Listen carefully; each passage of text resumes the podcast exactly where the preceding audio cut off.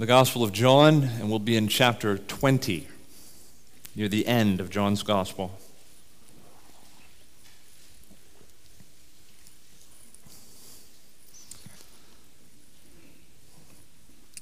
The Gospel of John, chapter twenty, and we just want to read two verses this morning, verses thirty and thirty-one. John chapter twenty, verses thirty through thirty-one.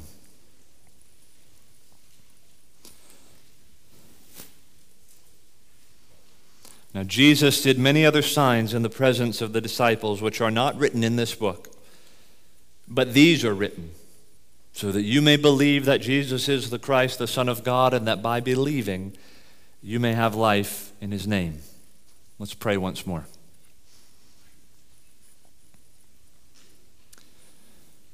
Father, please now send your Holy Spirit upon our gathering. Send your Holy Spirit upon me, upon all who hear. We pray, Lord, that the words of my mouth, the meditation of all of our hearts would be pleasing in your sight. Open up the truths of your word to us. Reveal to us your Son, the Lord Jesus. Hold him before our eyes, that we might look upon him in faith. We pray these things together in Christ's name. Amen. This morning, uh, we have the joy of beginning a new uh, sermon series. Uh, over the next several months, uh, it will be my effort to open up the Gospel of John, uh, John's Gospel, the fourth Gospel in the New Testament. Uh, the commentator Leon Morris, in his commentary on John's Gospel, uh, compares the Gospel of John to a pool in which a child may wade and an elephant can swim. It is both simple and profound. It is for the beginner in the faith and for the mature Christian. Its appeal is immediate and never failing. I've always thought the, the best way to introduce a person to the gospel is through taking them through the Gospel of John. It's amazing if you read John's Gospel, and I hope you do that in the coming days, perhaps in your uh, devotions as you seek to prepare your heart for this sermon series. Uh, it's remarkably fundamental and elementary. Uh, it's very clear, it's very basic, it's very accessible. In John's Gospel, we get a crystal clear picture of who Jesus is and what the gospel of Jesus Christ is. And yet, at the same time, John's Gospel also contains some of the most profound material in all of the Bible. It's commonly held to be uh, one of the favorite books of the Bible of even the most mature and seasoned saints, and they return again and again to the Gospel of John to learn new things and to come to more profound and deeper understanding of the truths of God's Word. Uh, there is more concentrated theology in John's Gospel, touching on some of the most pivotal doctrines in the Christian faith than almost any other book in the Bible. It is simultaneously basic and easy to grasp, and at the same time profound and out of our reach.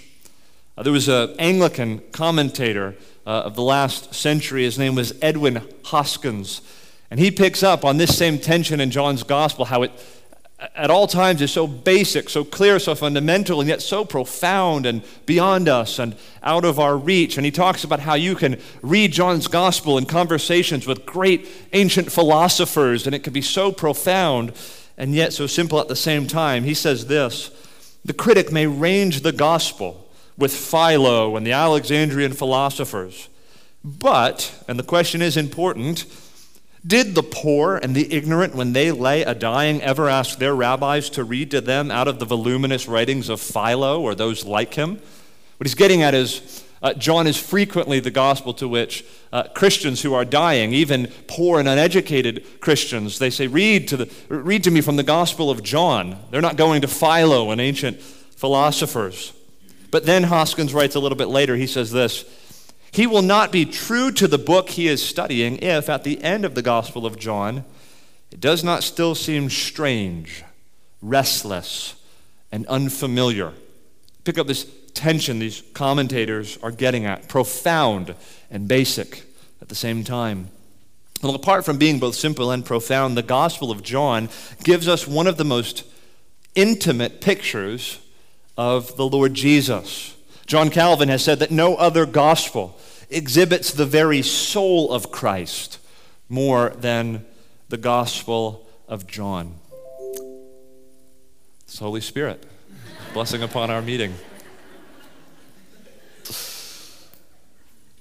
Beyond the gospel being profound and simple, beyond it representing such an intimate picture of the Lord Jesus Christ, we have in John's gospel some of uh, the most quoted verses uh, in all of the Bible, some of the texts of Scripture that are most precious to God's people. For example, uh, that great verse, probably the most well-known verse in all the Bible, John three sixteen, "For God so loved the world that he gave his only begotten Son, that whoever believes in him will not perish, but have everlasting life."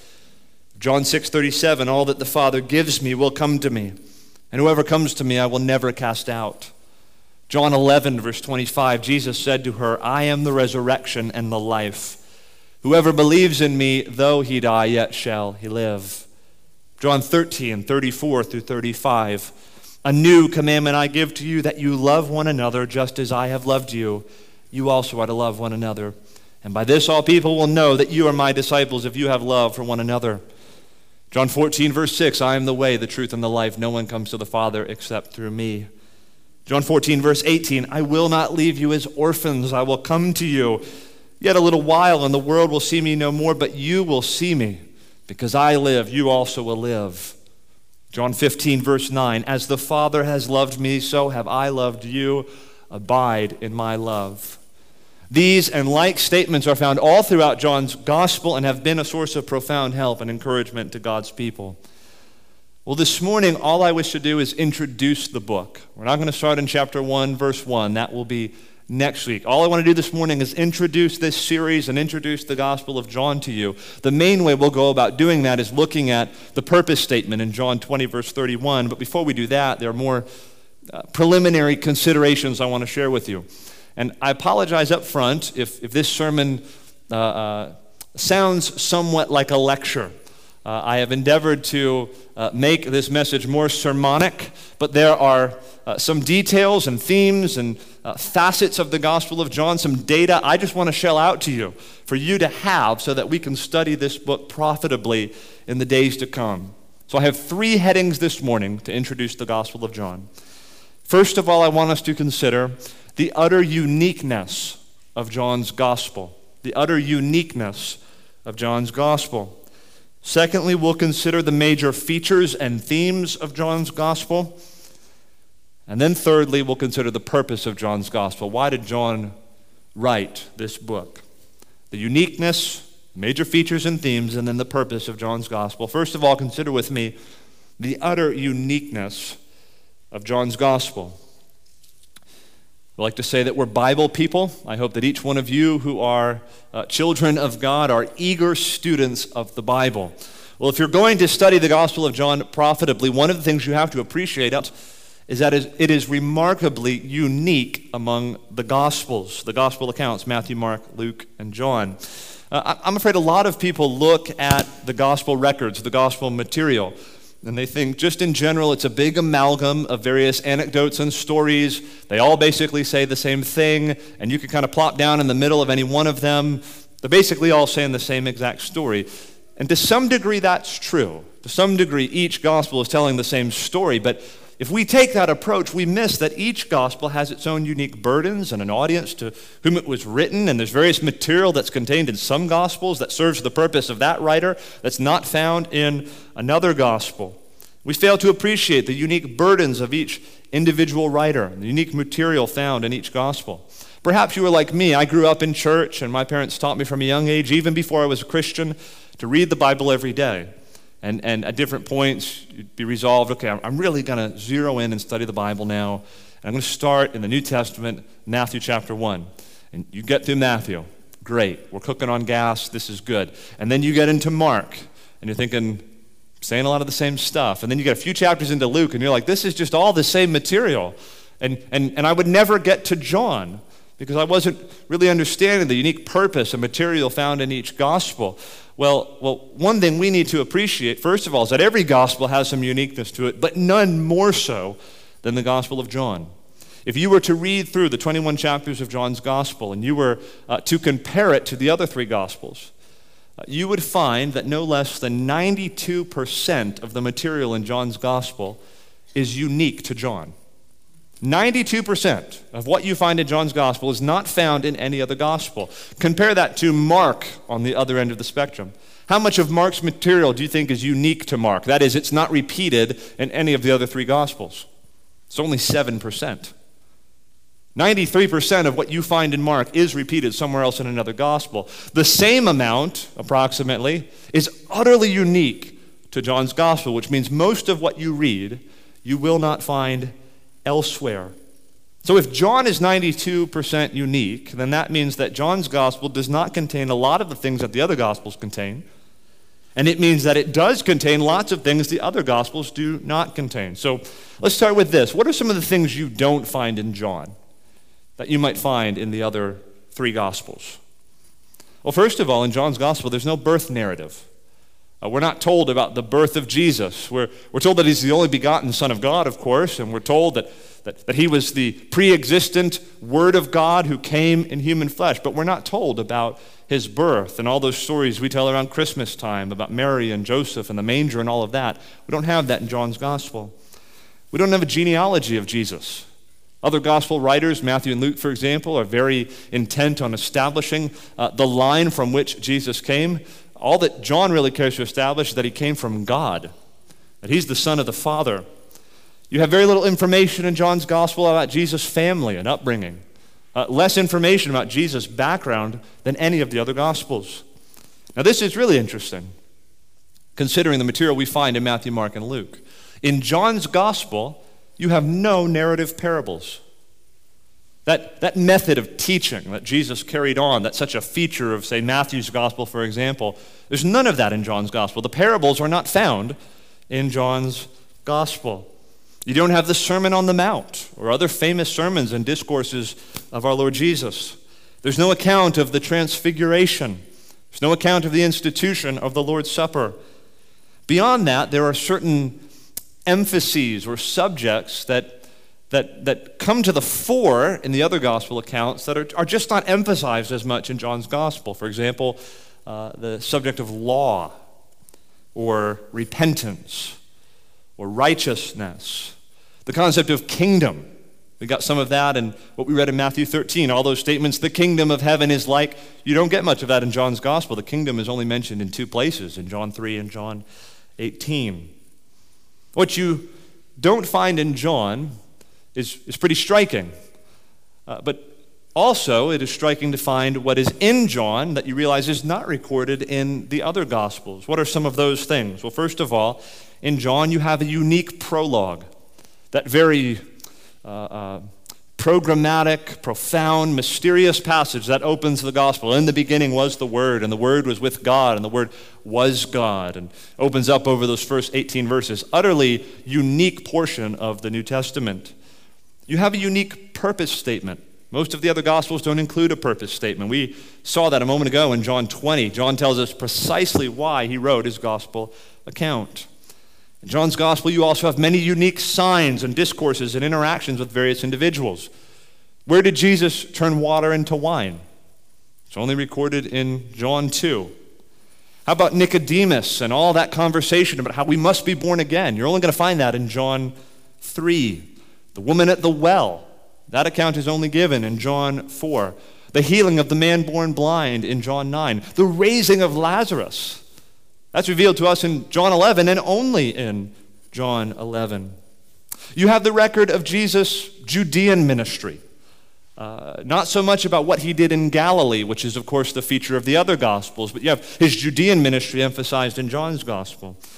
You have in John's Gospel what is some of the most precious material for Christian people in all of the Bible in John chapter thirteen through seventeen. I'm referring, of course, to the upper room discourse, or sometimes called the farewell discourse, all that rich material on discipleship. Just as an aside, uh, you Christians eager to grow as disciples of the Lord Jesus Christ, two passages that should receive a great deal of emphasis in your Bible study: the Sermon on the Mount, especially as it's recorded in Matthew five through seven, and the upper room discourse, as recorded in John thirteen through seventeen, some of the most precious material in all the Bible. And of course, it's in John seventeen that we have Jesus' high priestly prayer, How precious and sweet is that prayer to the believer? Well, it only comes to us in John's gospel.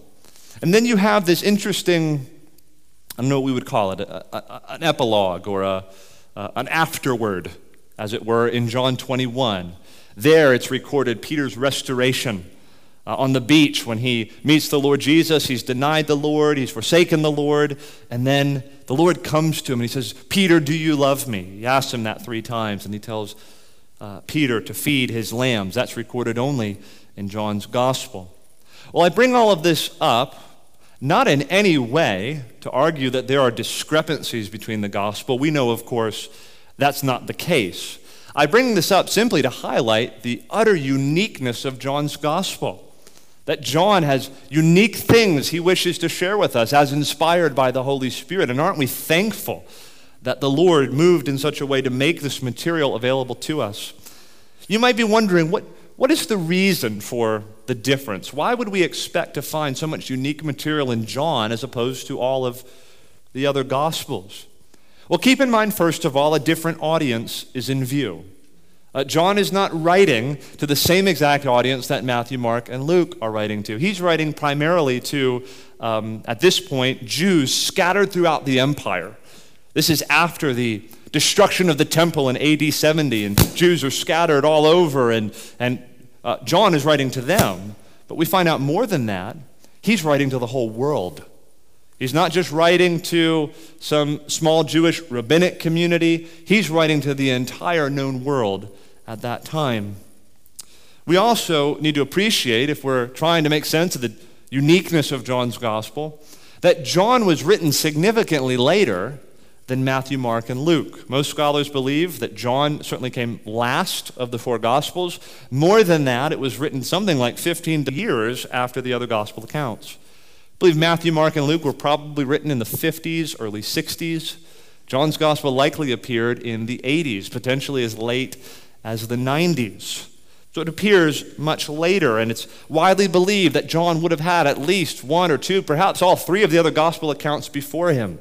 He knows what's already been recorded and what's gone before, and here he now sets down perhaps to supplement some of that material from his own personal remembrances as an intimate disciple of the Lord Jesus. Thirdly, we need to recognize that John is simply bringing his own unique burdens and telling his own story. Uh, we, we don't have to ascribe to John some unique program or something like that. He's simply recalling some of the material, some of the events that were most important to him to record. He has his unique burdens. This is his account. He's already aware of the other accounts and what others have written, but this is his account, from the vantage point of his unique intimacy with the Lord Jesus. And then finally, and you just sort of retreat into this as a Christian person, uh, this is what the Holy Spirit wanted to reveal to us. And this is the way in which he wanted to reveal it. Remember, John is inspired by the Spirit of God, and the Holy Spirit wants us to have the Gospel of John in all of its uniqueness and all of its simplicity and profundity. This is inspired by the Spirit of God. Well, all of this is to say John is a profoundly unique gospel, and I hope that each of you appreciate it in all of its uniqueness and all of its majesty. Second major point now in introducing the Gospel of John to us this morning, let's consider some of the major features and themes of John's gospel. It's twenty-one books. It'd be hard to read just in one sitting. It's not impossible, but you could feel a little bit overwhelmed as you uh, go chapter by chapter, and where am I in the book? Well, all I want to do is to give you some features and themes to sort of hang your hat on as you're studying the book. And there's uh, three major sort of headings uh, that I'd like to give to you. First of all, in John's gospel, we have uh, what is referred to by scholars as the seven signs. The seven signs. The first half of John's gospel, the first twelve chapters or so, is often referred to as the book of signs. It's a systematic recording of these seven signs Jesus did. And they are meant, each one, to reveal his glory, to evidence that he is the Christ, the Son of God, and each has its own unique significance. So uh, the first, in John two, is Jesus turning the water into wine. The second, also recording in John, recorded in John two, is the cleansing of the temple. The third is in John four, it's the healing of the royal official's son. In John five, you have the healing of the paralytic at Bethesda. In John chapter six, you have the fifth of the seven signs. It's the feeding of the multitude, or the five thousand. John chapter nine, you have the sixth sign. It's the healing of the man born blind. And then you have the seventh sign, which is one of the most spectacular in Jesus' earthly ministry, and that is the raising of Lazarus, recorded in John eleven. And so we'll consider, as we go through the first eleven or twelve chapters of John's gospel, each of these seven signs and seek to understand their significance. Beyond that, beyond the seven signs, now secondly, you have the seven I am statements. Seven I am statements. These great statements Jesus makes about his own self-identity, who he is as the Christ and as the Son of God. The first we have is recorded in John six thirty-five, and there Jesus says, I am the bread of life. I am the bread of life. Jesus is revealing something to us about who he is, and we'll consider that text when we come to it. The second is in John eight and verse twelve. He says, I am the light of the world. I am the light of the world. John ten, verse nine, the third one, I am the door. If anyone enters by me, he will be saved and will go in and out and find pasture. The fourth, just a couple verses later in John ten, verse eleven, I am the good shepherd. The good shepherd lays down his life for the sheep. The next is found in John eleven, verse twenty-five. Jesus said to her, I am the resurrection and the life. Whoever believes in me, though he die, yet shall he live. The sixth I am statement, perhaps it's the most well known. It's in John fourteen, verse six. I am the way, the truth, and the life. No one comes to the Father except through me. And the final of the major I am statements found in John fifteen, verse one. I am the true vine, and my Father is the vine dresser. Every branch in me that does not bear fruit he takes away, and every branch that does bear fruit he prunes, that it may bear more fruit. So you have the seven signs, the seven I am statements, and now this is not at all inspired, but I'm making it fit, okay? The seven major themes of John's gospel.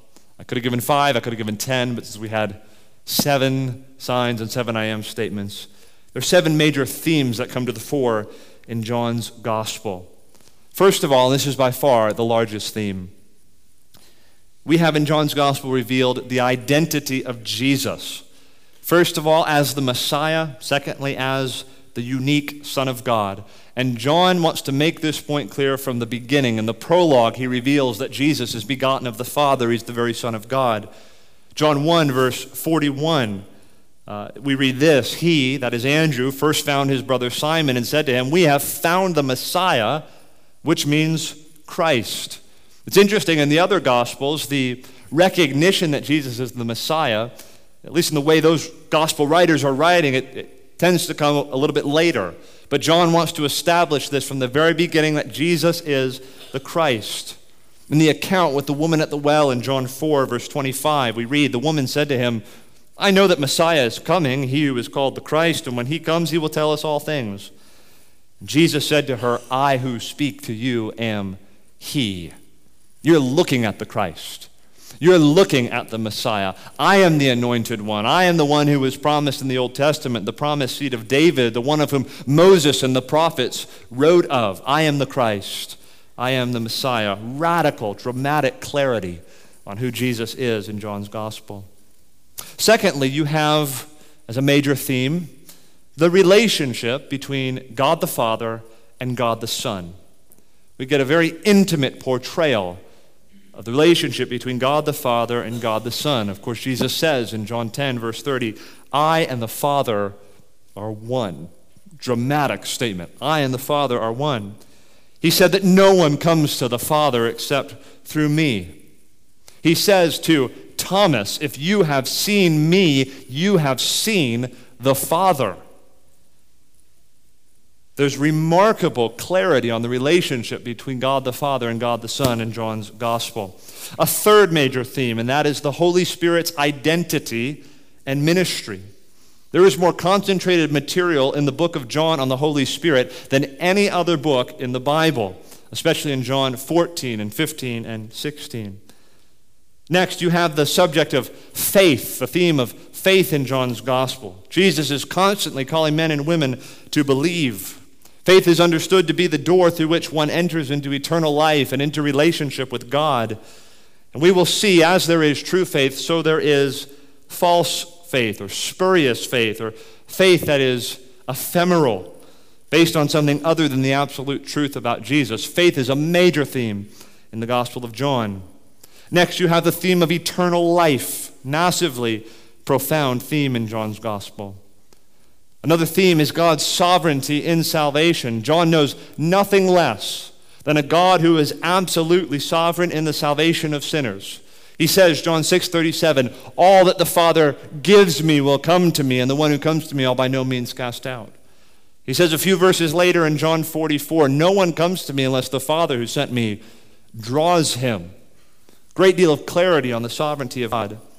But then wonderfully, the seventh theme is the universal scope and offer of the gospel. Alongside that emphasis on divine sovereignty, John holds forth the universal appeal of the gospel. Again and again, we will see the Lord Jesus offering himself to any and all who would believe on him. Indeed, he offers himself to the whole world. That's what the Samaritans say after they come to have faith in Jesus Christ in John four. Indeed, this is the Savior of the world. John's Gospel, perhaps more than any other book in the Bible, provides the warrant for the free offer of the gospel to every man, woman, boy, and girl. And that's the seventh theme I've listed for you. All right, now the third and final heading, and this is where we'll spend the rest of our time this morning, and the main thing I want us to look at today. And that is the purpose of John's Gospel. You have these three Gospel accounts, Matthew, Mark, and Luke. They've been around for at least a couple or few decades now. Why does John set out to write his Gospel? Well, we're going to spend many months studying this Gospel. What do we hope to find there? And more importantly, what did John, inspired by the Holy Spirit, intend for us to find in his Gospel? We have this in our text this morning, John twenty, verse thirty through thirty-one. Please read it again with me. Now, Jesus did many other signs in the presence of the disciples, which are not written in this book, but these are written, that you may believe that Jesus is the Christ, the Son of God, and that by believing you may have life in his name. Why did you write, John? Why did you undertake, after three other gospel accounts, to sit down and share your own narrative of what took place? What was the purpose of these twenty chapters so far, this book of twenty-one chapters? John says his stated purpose is to engender faith in Jesus Christ, the Son of God. If faith in the Son of God is not produced, and if faith in Jesus Christ is not nurtured, this time that we're going to spend over the next several months in John's Gospel will have been wasted. And my prayer in this series, as we open up page by page, chapter by chapter in John's Gospel, my prayer is that some people will come to have saving faith for the very first time, and that others will have their faith strengthened and nurtured and fed. I hope to carry the Gospel of John like a pitcher of water and to pour it over our hearts week after week. And I hope for some of us, faith will grow for the very first time. New faith would spring forward. And I hope for those of you who already have faith, that your roots would be strengthened and that your fruits would be increased as we consider the Gospel of John together. In the time that remains, I just briefly want to open up this purpose statement. Uh, Don Carson, his spectacular commentary on the Gospel of John, says this: to expound in detail each word and phrase of this purpose statement would be to expound the very gospel itself. To expound in detail, each word and phrase would be to expound the gospel itself. So let's just go phrase by phrase in the time that remains. First of all, John says, these have been written. These have been written. What's he referring to? Well, at the very least, he's referring to the seven signs recorded earlier in the book, the wonderful deeds and wonders that Jesus performed. He turned water into wine in John chapter two, and there uh, it says this: this is the first of his signs that Jesus did at Cana in Galilee and manifested his glory, and his disciples believed in him. From the very beginning, faith was engendered by these signs that were done. And of course, you have the other seven signs recorded, each one to elicit faith in the heart of the believer. But I don't think it was just the seven signs that John is referring to, those wonders recorded way back near the beginning of the book. I think that John has in mind the foremost being the most spectacular sign that's recorded in the gospel, and that is the resurrection of Jesus himself, his uh, rising from the dead, conquering sin and death. Look at the immediate context, if you would. John chapter twenty, beginning in verse twenty-four. Now Thomas, one of the twelve, called the twin, was not with them when Jesus came. So the other disciples told him, "We have seen the Lord." But he said to them, "Unless I see in his hands the mark of the nails, and place my finger into the mark of the nails, and place my hand into his side, I will never believe." Eight days later, his disciples were inside again, and Thomas was with them. Although the doors were locked, Jesus came and stood among them and said, "Peace be with you." Then he said to Thomas, "Put your finger here and see my hands, and put out your hand and place it in my side. Do not disbelieve, but believe." Thomas answered him, "My Lord and my God." Jesus said to him, "Have you believed because you have seen me? Blessed are those who have not seen and yet have believed." And then we get our purpose statement. Now Jesus did many other signs in the presence of the disciples, which are not written in this book, but these are written so that you may believe. The immediate context is Jesus standing with his resurrection body, holding forth the very wounds that were inflicted upon him at his death. And there Thomas, beforehand, is prone to doubt, but now he actually puts his fingers in the wounds themselves, and he has faith in Jesus Christ. And I think John wants us to call to our minds this great penultimate sign of the Lord Jesus rising from the dead. And that act, more than any other, is to engender faith in us, that the Lord Jesus died and rose again. And this, along with those other wonders that he performed, have been written so that you may believe. Well, I want us to appreciate at this point, a very simple point, that the grounds of faith is always seeing Jesus Christ in the Scripture. John is saying, I've written these things about the Lord Jesus, the Son of God, the Christ. He has risen from the dead. And my hope is that in reading this account, you would believe that he is the Christ, the Son of the living God. His desire, his expectation is that as we look at the Scriptures, as we read his gospel, we'll see Jesus Christ there and we'll believe. The simple point I'm trying to make is that faith is always grounded upon seeing the Lord Jesus as he's revealed in the Bible. Now listen, personal testimony in our evangelism is very important. It's wonderful to recount your personal experience of coming to faith in Jesus Christ, but what is far better is if you could take a lost person to the Gospel of John and read through it with them, and unfold for them Jesus Christ written across every page, and show them there Jesus Christ revealed in the Scripture. Because John's expectation is that people will see him there, and that they will believe that he indeed is the Christ, the Son of the living God. All right, the second phrase here in the purpose statement. These are written so that you may believe. So that you may believe.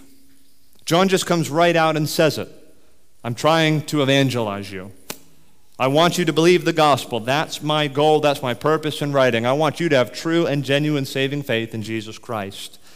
Leon Morris writes this, "Faith is fundamental, and John longs to see men believe. He has not tried to write an impartial history. He is avowedly out to secure converts."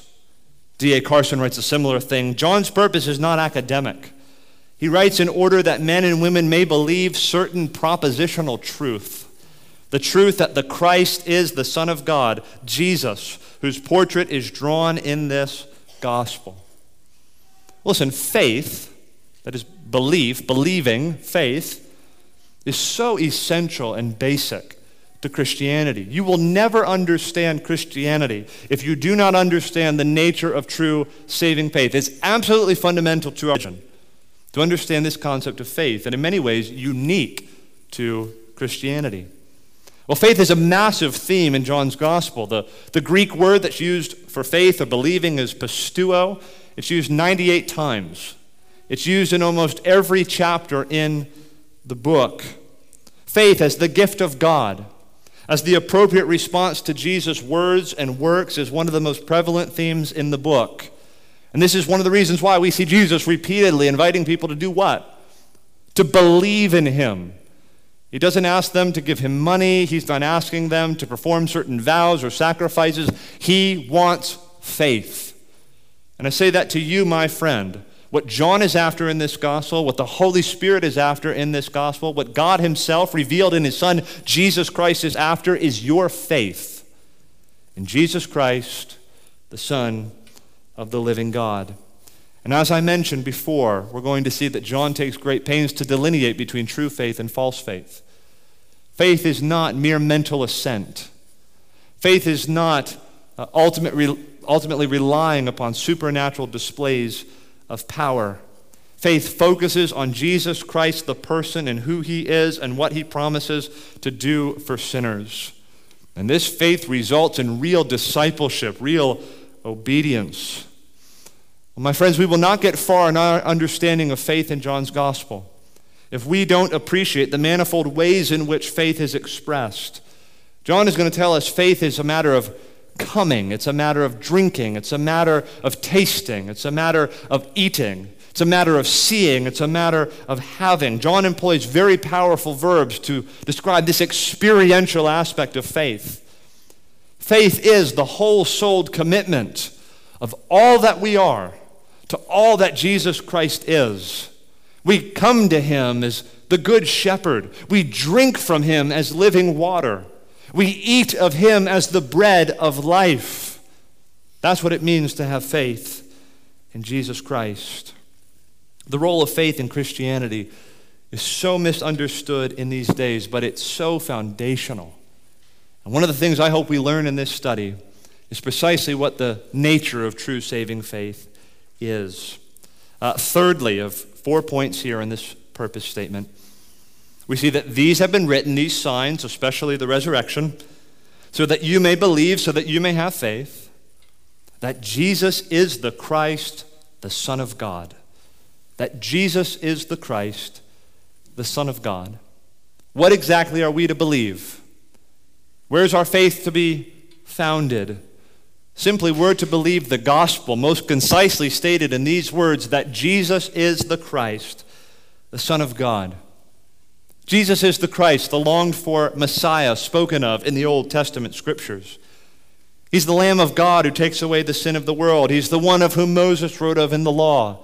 He's the one of whom the prophets spoke in days gone by. He's the promised seed of David, the coming king of Israel. He is nothing less than the Messiah, the anointed one, the Christ. But John wants us to understand that Jesus is not only the longed-for Messiah. He's the very Son of the living God, sent into the world to reveal the Father. And Jesus, as God's Son, was sent on a divine mission from the Father to go to the cross to die for the sins of his people. As John three sixteen says, he gave his only begotten Son, that whoever believes in him would not perish but have everlasting life. Faith's object is Jesus Christ, the Son of God. Fourthly and finally, and now in closing, these are written so that you may believe that Jesus is the Christ, the Son of God, and that by believing you may have life in his name. I mentioned earlier that eternal life is a major theme in John's gospel. Well, here in the purpose statement, John comes right out and tells us what the goal is, that we would have life in Jesus' name. This is the end of the matter. This is what is held out. To that soul that fixes faith upon Jesus Christ, the Son of God, eternal life. John ten, verse ten, Jesus says, I came that they may have life and have it abundantly. It's the promise that's held out in John three sixteen, everlasting life, that you would not perish, all those who believe on Jesus Christ. Well, we will open up this theme in greater depth when we get to the exposition of the book. But suffice it to say for now that eternal life for all those who have faith in Christ is the very promise of the gospel. And there is no life found outside of Christ.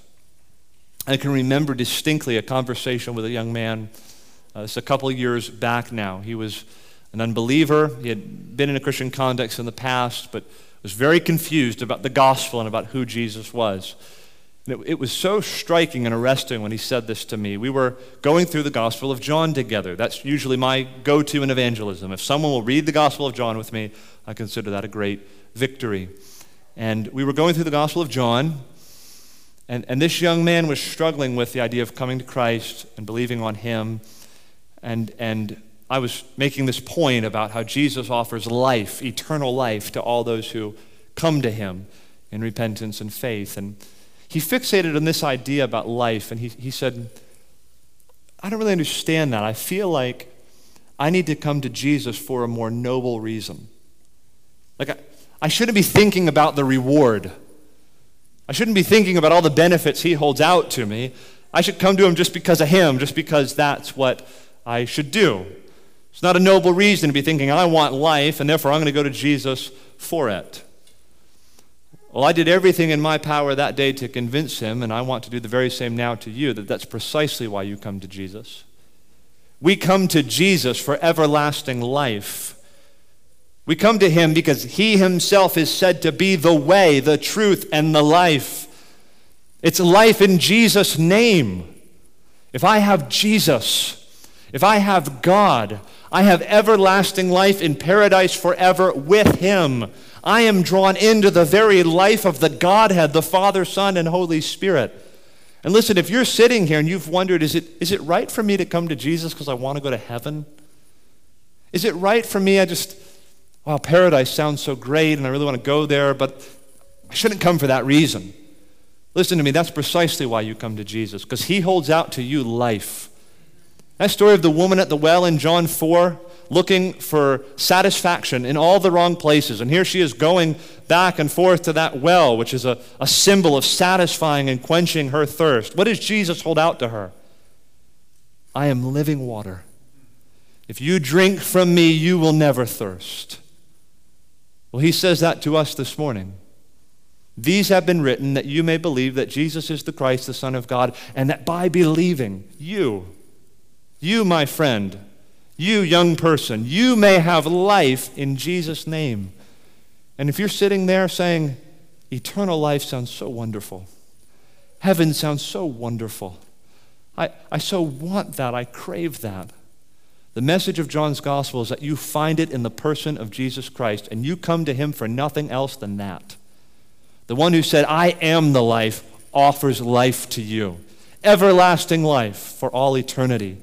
In paradise with God. Let's pray together. Our Father in heaven, the, the thought of anyone here rejecting the gospel of Jesus Christ and, as John's gospel says, perishing is unthinkable to us, especially when such abundant life is held forth in Jesus Christ, the Son of God. Even this morning, this life is offered. We pray that each of us would partake of it. Each of us would experience it. Each of us would have it now in the presence and in fullness at the last day. Father, we pray that you would come to each one who is thirsty, each one who is hungry, and would you bring living water? Would you bring that bread of life, who's said to be the very Lord Jesus himself? We pray, Lord, that you would enable each one to lay hold of Christ by faith, some for the very first time. For those of us who have been your people, perhaps for some years, may you help us to fix our faith afresh upon the Lord Jesus, and there again find that life that he offers, that life that we are to have abundantly. Would we experience that this morning? We pray, Father, that each one would. In Jesus' name, amen.